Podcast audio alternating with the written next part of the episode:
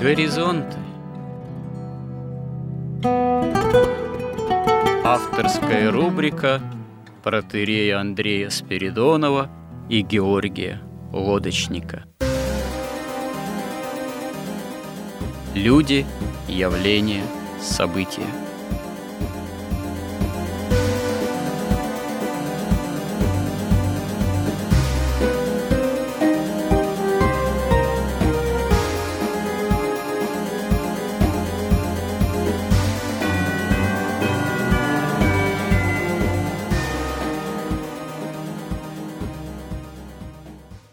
Добрый день, уважаемые радиослушатели. В эфире радио «Благовещение» и в нашей регулярной рубрике «Горизонты» я, протерей Андрей Спиридонов, и мой постоянный собеседник Георгий Лодочник.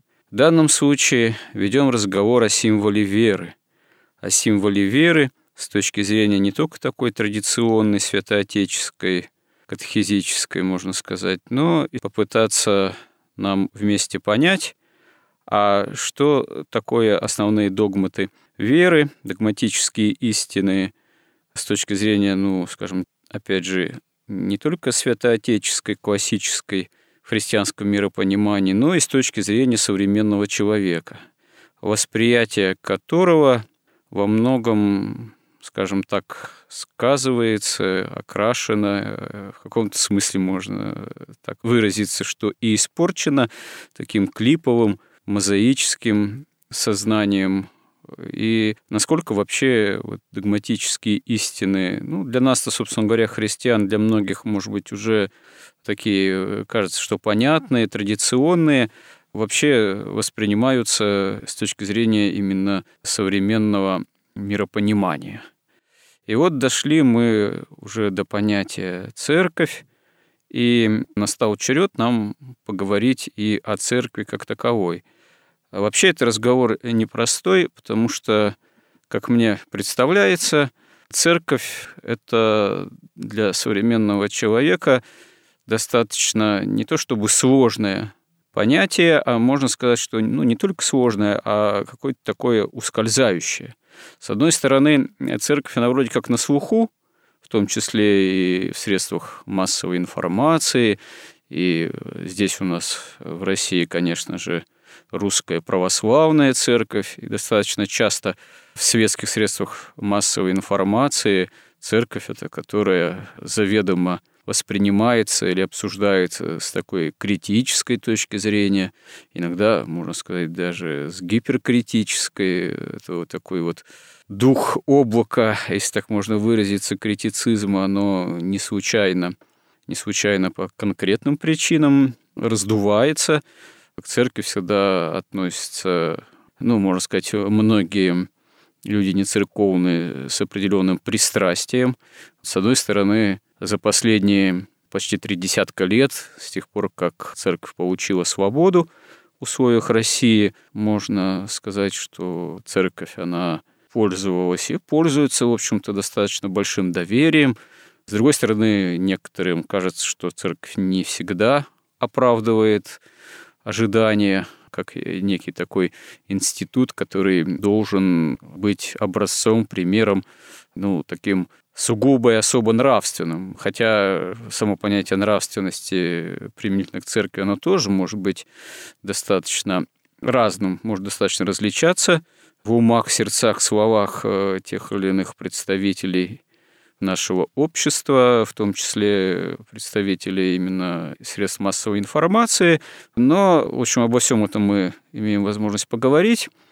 Со своей точки зрения, со своей стороны я замечу, что, может быть, главная проблема восприятия, что есть церковь, это то, что большинство людей, которые не понимают, в принципе, что такое церковь, а очень многие не понимают, иногда даже и считающие себя христианами до конца этого не понимают. Вот, прежде всего, имеют взгляд на церковь как некую организацию, ну, можно сказать, в ряду других организаций.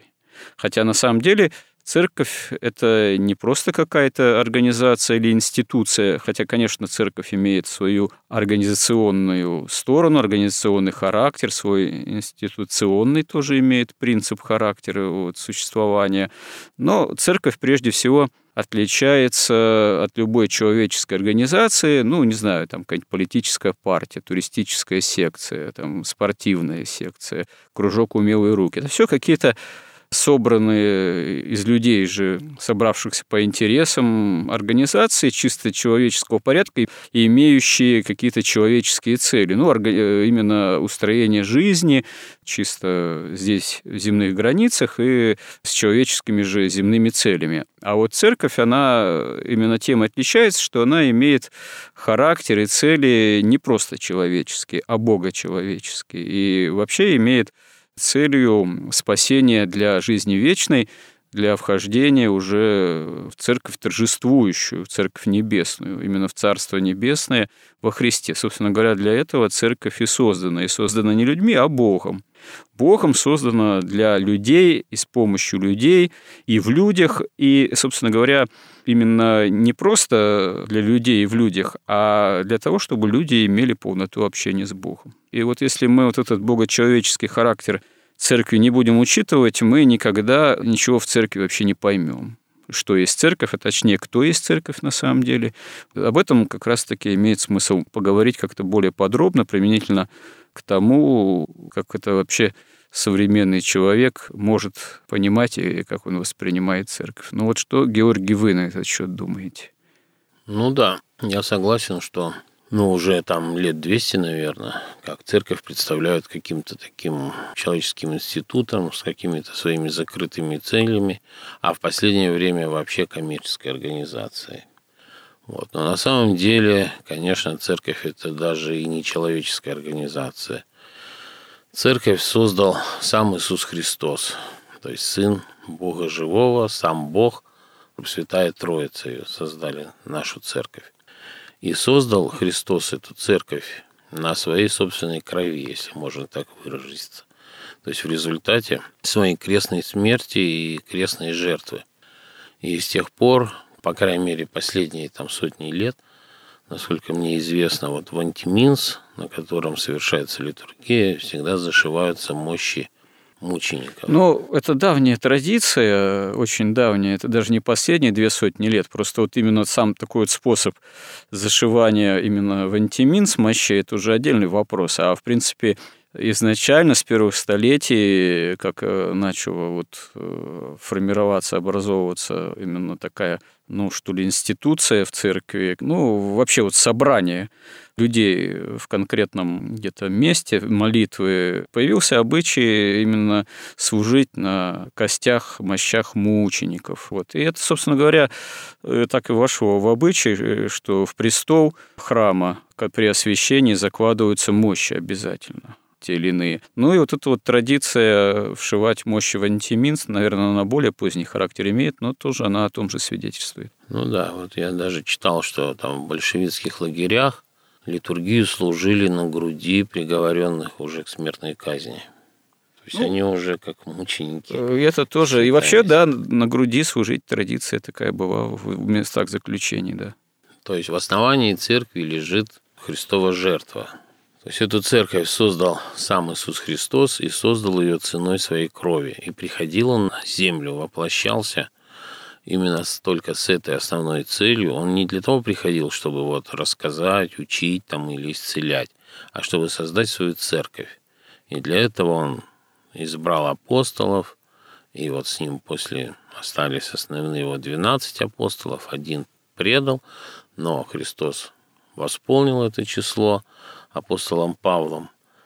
Вот, и как он говорил своему ученику и первоверховному впоследствии апостолу Петру, что вот на этом камне создам, имею в виду Петра, создам церковь свою, и врата ада не одолеют ее.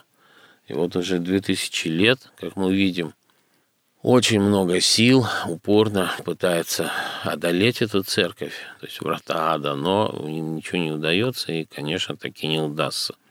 И эта церковь, как мы ее называем в символе веры, святая соборная апостольская церковь. То есть да, это... единая святая соборная апостольская да, церковь. Единая святая соборная апостольская Свойства церкви еще называются эти определения. Святая, потому что, собственно, сама церковь это и есть тело Христа, и он как глава этой церкви. То есть у нас она состоит из двух частей. Земная церковь, воинствующая. Почему она воинствующая? Потому что, как еще в Ветхом Завете, там пророк Ездра говорил, что человек рождается на земле для борьбы с духом и злобы поднебесной, потому что земля после грехопадения, она оказалась под властью сатаны и вот этих духов злобы поднебесной. Поэтому здесь она, церковь на земле, воинствующая. Еще вот я надолго очень запомнил, что когда был в монастыре, в Саво-Саражевском монастыре, там была группа людей, каких-то, ну, инвалиды были в этом монастыре, и монах перед ними выступал и говорил, вот меня поразило тогда, он говорит, вы видите эти церкви? Это невероятная дерзость, потому что эти церкви, они стоят на земле, а земля – это царство ну, князя сего сатаны, да, и здесь стоят вот эти божьи церкви, это просто говорит, невероятная дерзость, и они стоять без воли Бога и без помощи Бога, они не могут, то есть это само по себе уже нечто совершенно поразительное, что вот эта церковь здесь вообще существует. Ну, христианство, в принципе, предполагает некое дерзновение великое, восстание против, можно сказать, князя мира сего – то, что восстание против собственных страстей грехов – это уже есть восстание против дьявола, потому что он воздействует на нас, как святые отцы говорят, через наши грехи и страсти. Хотя, мы, кажется, об этом уже говорили, но повторюсь, э, что святые отцы, в общем-то, с другой стороны, говорят, что место обитания человека – это не есть э, место порабощения – собственно говоря, дьяволом. Потому что если бы человек был полностью дьяволом порабощен, то он бы был уже не в состоянии спастись вообще. С человека вообще никакого спроса бы не было в плане вот э, духовном. Скорее, человек потенциально находится в состоянии такого вооруженного нейтралитета, точнее, дьявол находится по отношению к человеку в состоянии именно такого вооруженного нейтралитета, потенциальной войны и нападает на человека.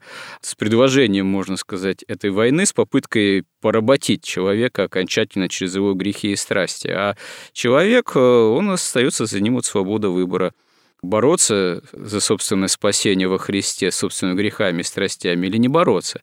Но тут э, очевидно же, правда, что нет какого-то состояния действительно полного такого нейтралитета и комфорта прохладного, так сказать, когда можно и не бороться, и, что называется, при этом оставаться спасенным или там вот именно в таком состоянии непорабощенности дьяволом, если ты не борешься. Это да. Это как один из святых старцев заметил в письме к своему ученику, что если ты хочешь быть целомудренным, но ты за это не борешься, ты никогда целомудренным не станешь, а станешь блудником. Если ты хочешь быть некоростолюбивым, честным, там, милостивым, за это не борешься, ты все равно станешь лукавым, станешь жестоким, станешь сребролюбивым и так далее. То есть, да, состояние христианской жизни – это состояние духовной войны, почему и церковь еще именуется воинствующей, потому что в церковь, э, собственно говоря, призываются, приглашаются те, кто возжаждал истины и желает за эту истину бороться, по большому счету, самим собой, ну и с дьяволом, как с главным врагом нашего спасения. Ну да, вот церковь – это как бы такой организм, который позволяет человеку не просто вести вот эту вот битву с духами злобы поднебесной, но и одержать победу, то есть завоевать обратно, вновь завоевать себе свободу. Вот как э, говорит вот монах Иоанн из Оптиной пустыни, который вот здесь в Москве, там, я так понимаю, в душепопечительном центре работает имени Иоанна Кронштадтского, он говорит, что вот душа человека – это средоточие борьбы сил вот света и тьмы, а человек только делает выбор – но даже чтобы сделать этот выбор, это нужна, ну, во-первых, воля, конечно, а во-вторых, ну, знание, понимание, как правильно делать выбор. Ну и без помощи Духа Святого, конечно, правильно это сделать выбор невозможно. Ну вот здесь проблема-то в том, что даже человек, если уже по внешним признакам воцерковленный становится, то есть он переступает порог храма, он приходит на исповедь, он более-менее регулярно приступает к чаше, причащается святых христовых тайн, то сама необходимость все равно выбора каждодневного, необходимость мобилизации на борьбу с грехом, она все равно остается. А э, некая опасность, э, скажем так, такое своего рода искушение, это начать этим выбором как бы пренебрегать. В том смысле, что э, иногда возникает такое ложное, фарисейское, по сути, лицемерное ощущение собственной спасаемости, собственной такой внешней праведности, когда христианину вроде как по внешним признакам начинает казаться то, что вот он раз в неделю в храм хожу, Раз в месяц, к примеру, причащаюсь, список грехов на исповедь приношу, утренние и вечерние молитвы читаю, последование к святому причащению вычитываю, пощусь, как полагается, более-менее, более строго или менее строго, но пощусь в течение года. Ну и, в общем, что еще с меня? Вроде я все, что необходимо Богу делаю, и несем, как прочие человецы. Как вот с этой-то опасностью бороться такого фарисейского лицемерия уже праведности. Ведь по большому счету вот это вот искушение таким лицемерием, сказать, уже праведностью фарисейской, это же не только история двухтысячелетней давности, это все повторяется из поколения в поколение. Это, наверное, одна из главных опасностей бытия людей внутри самой церкви. Как и это все преодолевать, это тоже вопрос довольно серьезный. Ну, церкви уже 2000 лет, поэтому, в общем, все довольно хорошо изучено, и все написано, и все испробовано. Поэтому тут, конечно, любой человек, когда приходит в церковь, без вот умного делания, конечно, не обойтись. У монахов оно на одном уровне там поставлено, но все равно даже самая там, не знаю, бабушка там все равно без постоянного контроля своих мыслей, своих чувств даже, что вам нравится, не нравится, и без вот этого контроля, что вот, вот здесь мне нравится не то, что должно нравиться. Даже если все равно тебе еще нравится, но ты должен понимать, отдавать себе отчет, что это неправильно. Да? Тут самое главное все время избегать лукавства. И когда человек контролирует свои чувства и мысли все с утра до ночи, ну, эта задача-то тоже. Понимаете, проблема-то в том, что она часто даже и не ставится современным христианином. Как вы говорите, да, все уже давно известно за 2000 лет, аскетическая практика, она давно не просто опытно святыми отцами разработана, она вся описана, записана вплоть до современных авторов, но порой человек до погруженности какой-то вот в эти темы, в эту, можно сказать, стихию действительно внутренней борьбы, он даже как-то до этого и не доходит. Вот иногда, ну, бывает, человек иногда его что-то встряхивает. Иногда, по крайней мере, что касается мужской части, можно сказать, современных христиан, да, человек там поедет на Афон, и вдруг он начинает понимать, что да, а ведь действительно же вот опыт внутреннего делания Иисусовой молитвы, вот он воочию Афона, допустим, об этом свидетельствует, или какой-то другой монастырь, и как начинает к этому прибегать. А часто можно, вот как священник, я очень часто слышу, знаете, такие, можно сказать, вопрошание, вот э, у меня такая проблема, у меня такая проблема, у меня там мама старая больная, я на нее раздражаюсь, хотя все там ухаживаю, делаю, у меня там сын великовозрастный от рук отбился, я за него там переживаю, волнуюсь, он там в такую историю впал, в другую историю, а с дочкой вот такие-то проблемы, а с соседкой подачи там вообще судебные тяжбы, ну и так далее. Вот что мне делать, как мне быть? Допустим, священник говорит, надо молиться. А я молюсь. Ну, а как вы молитесь? Я вот утренние, вечерние молитвы читаю. Ну, вычитываю. Ну, приходится начинать как-то объяснять, что это все хорошо, что мы читаем утренние, вечерние молитвы, но это еще далеко не всегда в собственном смысле молитва. Важно же действительно потом в течение дня, отходя там ко сну, и если ночью не спится, и в метро, и в любом транспорте, и на работе, прибегать к краткой молитве, к Иисусовой молитве, да хоть Господи помилуй, говорить сознательно. И если вот какая-то проблема, труднорешаемый человек какой-то, с которым какие-то проблемы, тем более надо за него молиться, про себя краткой молитвы и за себя, и за всех Понятно, что без молитвы действительно невозможно справиться ни с собой, ни с какой проблемой. Да и, собственно говоря, научиться делать правильный выбор вот в борьбе со страстями и грехами, именно вот для того, чтобы исполнять евангельские заповеди, побуждать себя к исполнению этих заповедей, вообще ставить эту, можно сказать, проблему перед собой, эту цель ставить перед собой, можно только с помощью молитвы. И побуждать себя к молитве – это как раз уже выбор э, вот, в пользу духовной жизни. Ну да, в церкви там как раз все по-настоящему, и там настоящая борьба – и ставки там тоже очень высокие. Это или вечная жизнь, или вечная смерть, это или познание истины и любви, либо остаетесь во тьме и в злобе, в постоянном недовольстве, в обиде там и страхе, как вот писал Данте, да, что грешники в аду испытывают одновременно мучение, злость на Бога, что он, они считают, что он обрек их на эти мучения, и страх Бога, да, что он их еще может увеличить, эти мучения. Меня так это удивило, когда я читал. Это вот такая как бы ставка. А наверху, в раю, это торжествующая церковь. Тут даже надо сказать, что рай – это и есть торжествующая небесная церковь. Это та церковь, где уже люди получили вот эту свободу от духов злобы поднебесной, от своих грехов, от своих страстей, и там она уже торжествующая. Это и есть рай, и вот никакого другого рая нет. И те люди, кому не нравится церковь, значит, им не хочется в рай, можно так вот просто сказать. Церкви нет в аду.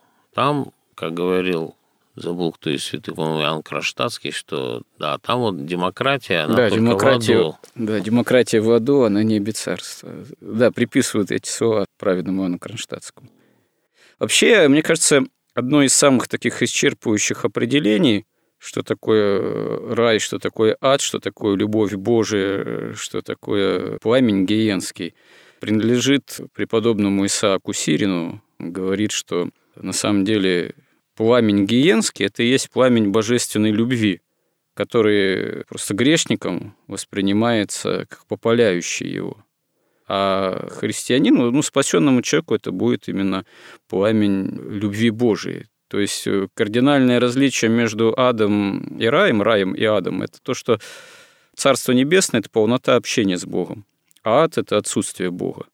И как святые отцы еще говорили, что ад – это место особой милости Божией, потому что для человека, который Бога ненавидит, действительно прямое присутствие Бога, оно как раз-таки может оказаться еще более мучительным, чем ад в собственном смысле. Тут, видимо, Данте прав, что человек, оказавшийся в аду, продолжает бояться Бога, вот, что могут его муки увеличиться, потому что присутствие Бога будет еще больше его попалять. Но здесь мы находим разные, можно сказать, взгляды святых отцов, в том смысле, что действительно э, Илиад – это пламень божественной любви, который просто воспринимается человеком как попаляющий его, или действительно полное отсутствие Бога. Вот тут еще есть возможность для толкований. Хотя у апостола говорится, Павла, что Бог всяческих будет во всяческих. Дело в том, что на самом деле вот э, как еще Гермеса Трисмегиста, хоть он и относится к оккультным таким. Ну, так это один из столпов оккультизма вплоть до наших дней. Тем не менее, он уже говорил, что наверху, то и внизу, и что внизу, то и наверху. И поэтому мы очень легко эти примеры можем понять, как вот себя бы чувствовал грешник, например, в раю. То вот представьте себе там кого-нибудь там из золотой молодежи, и вдруг его привести на Афон и поставить там в храм. Ну, на бывает, пятичасовую. Бывает случай, когда человек не очень выцерковленный приезжает на Афон с кем-то там. А здесь друзей. я вот предлагаю, когда человек именно абсолютно враждебен церкви, да, он привык наслаждаться, развлекаться, и тут его ставят в церкви, где непонятный гундеж какой-то стоит. Он же там весь измучается абсолютно. Будет да, это мучительно. Мучительно, да. А бывает, знаете, эпизоды, я думаю, думаю, многие священники могут какие-то такие истории рассказать, когда, допустим, есть необходимость повенчать мужа с женой, В особенности жены в какой-то момент начинают проявлять такую настойчивость. Ну, это бывает уже в сложившихся отношениях, там, уже в сложившейся семье.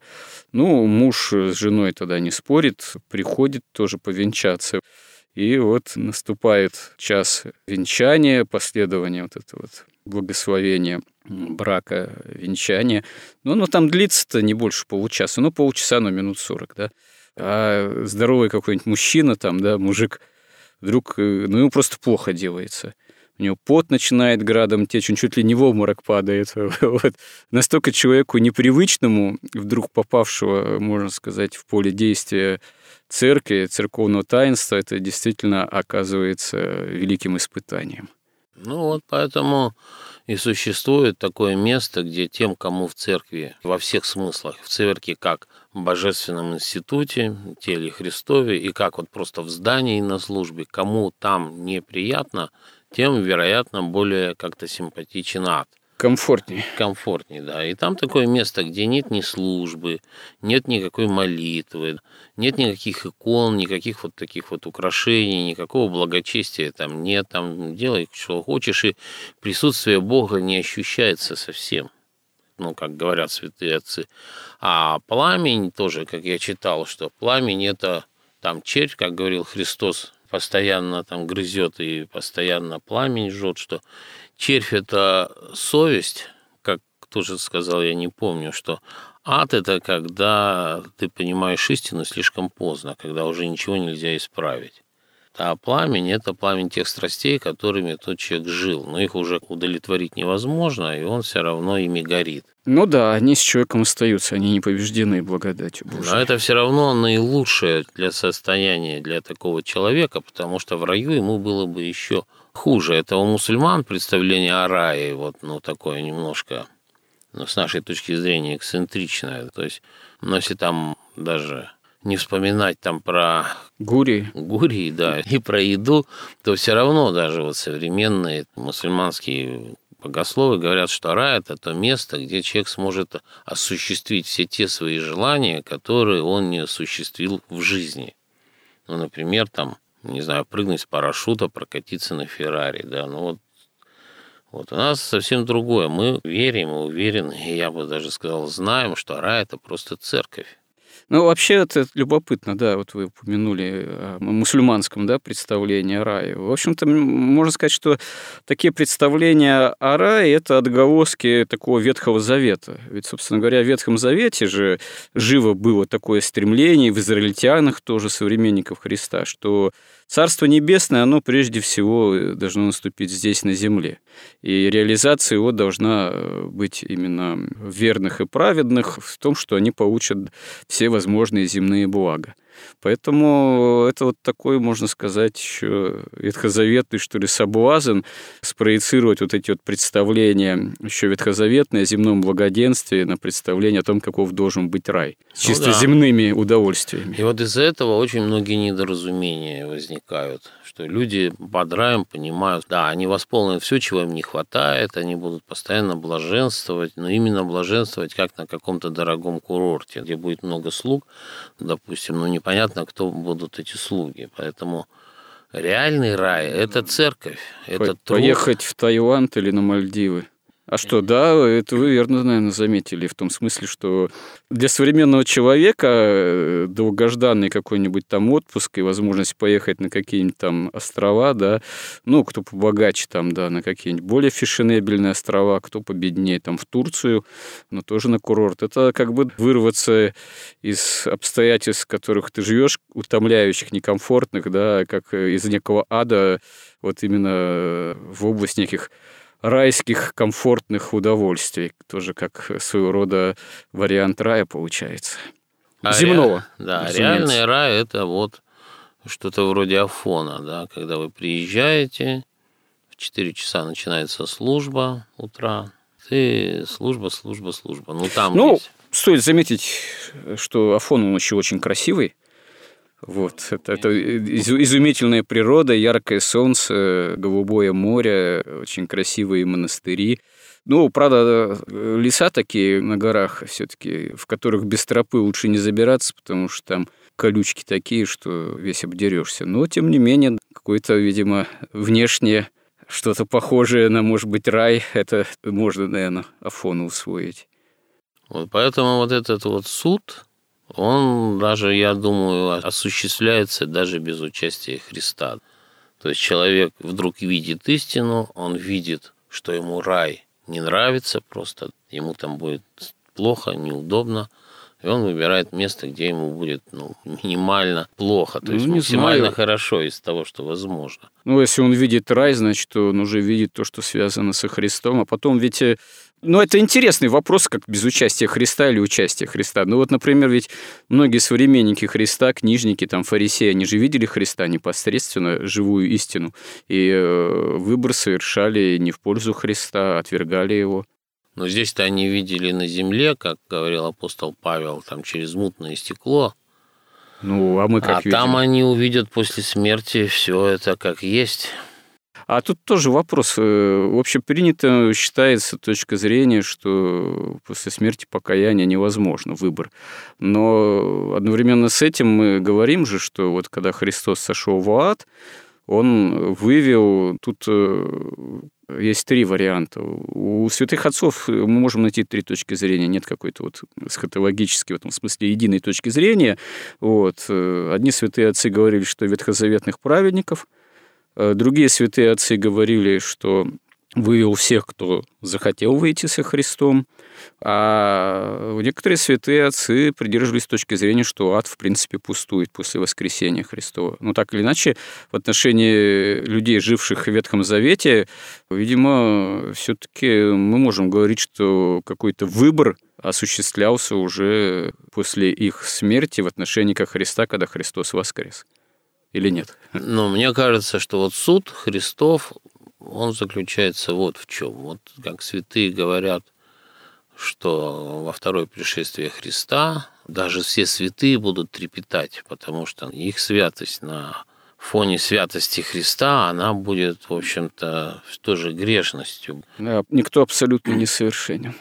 Да, и поэтому суд, как я лично думаю, заключается в том, что Христос решает, кого помиловать, а кого нет смысла помиловать, грубо говоря. Вот эта притча о талантах, что тот, кто умножил, тому еще заберется у того, кто не умножил, а кто ничего не сделал, у него отнимется и то, что он хотел иметь. То есть, кого Христос милует, он очищает этого человека от остатков его всей греховности, да, потому что ну, в рай не может войти нечистое существо. Вот. А те, кто выбирают ад, и те, кого Христос как бы вот на этом суде считает, что ну, их и ну или из чувства справедливости, или как он там считает, он уже сам знает, как он считает, что их не надо миловать, да, то у них забирается даже то добро, какое у них было. Потому что добро тоже не может находиться в аду. И вот в этом как бы страх и страшный суд заключается. Ну да, это, как там сказано в Евангелии, отнимется и то, что думает иметь э, человек земное, вот это благополучие, комфорт, там, сам образ земной жизни, который человек в вечности не наследует в этом же качестве, а наследовать должен был бы именно то, что должно было бы созидаться как опыт общения с Богом в его жизни. Но вот интересно, что мы, когда начали этот разговор о церкви, заговорили именно о суде Божьем. То есть это, можно сказать так, что вот определение церкви, тема, связанная с церковью, оказалась первонаперво в нашем разговоре связана с понятием суда Божьего. Ну, наверное, это, в общем-то, и правильно тоже, и справедливо, потому что, э, с одной стороны, присутствие церкви в мире как Бога человеческого организма во Христе, как средоточие истины, это уже есть суд Божий об этом мире. А с другой стороны, присутствие христианина в церкви, именно его призвание войти в церковь как богочеловеческий организм, это есть суд и для самого человека. То есть э, пребывание нас в церкви, созидание церкви в нас – это есть именно тоже суд Божий о нас. И поэтому жить в церкви, быть в церкви, стремиться к этому, это действительно дело в плане духовном чрезвычайно ответственное. Ну, продолжим разговор о церкви в следующих сюжетах наших горизонтов. Храни Господь. Горизонт на радио Благовещение.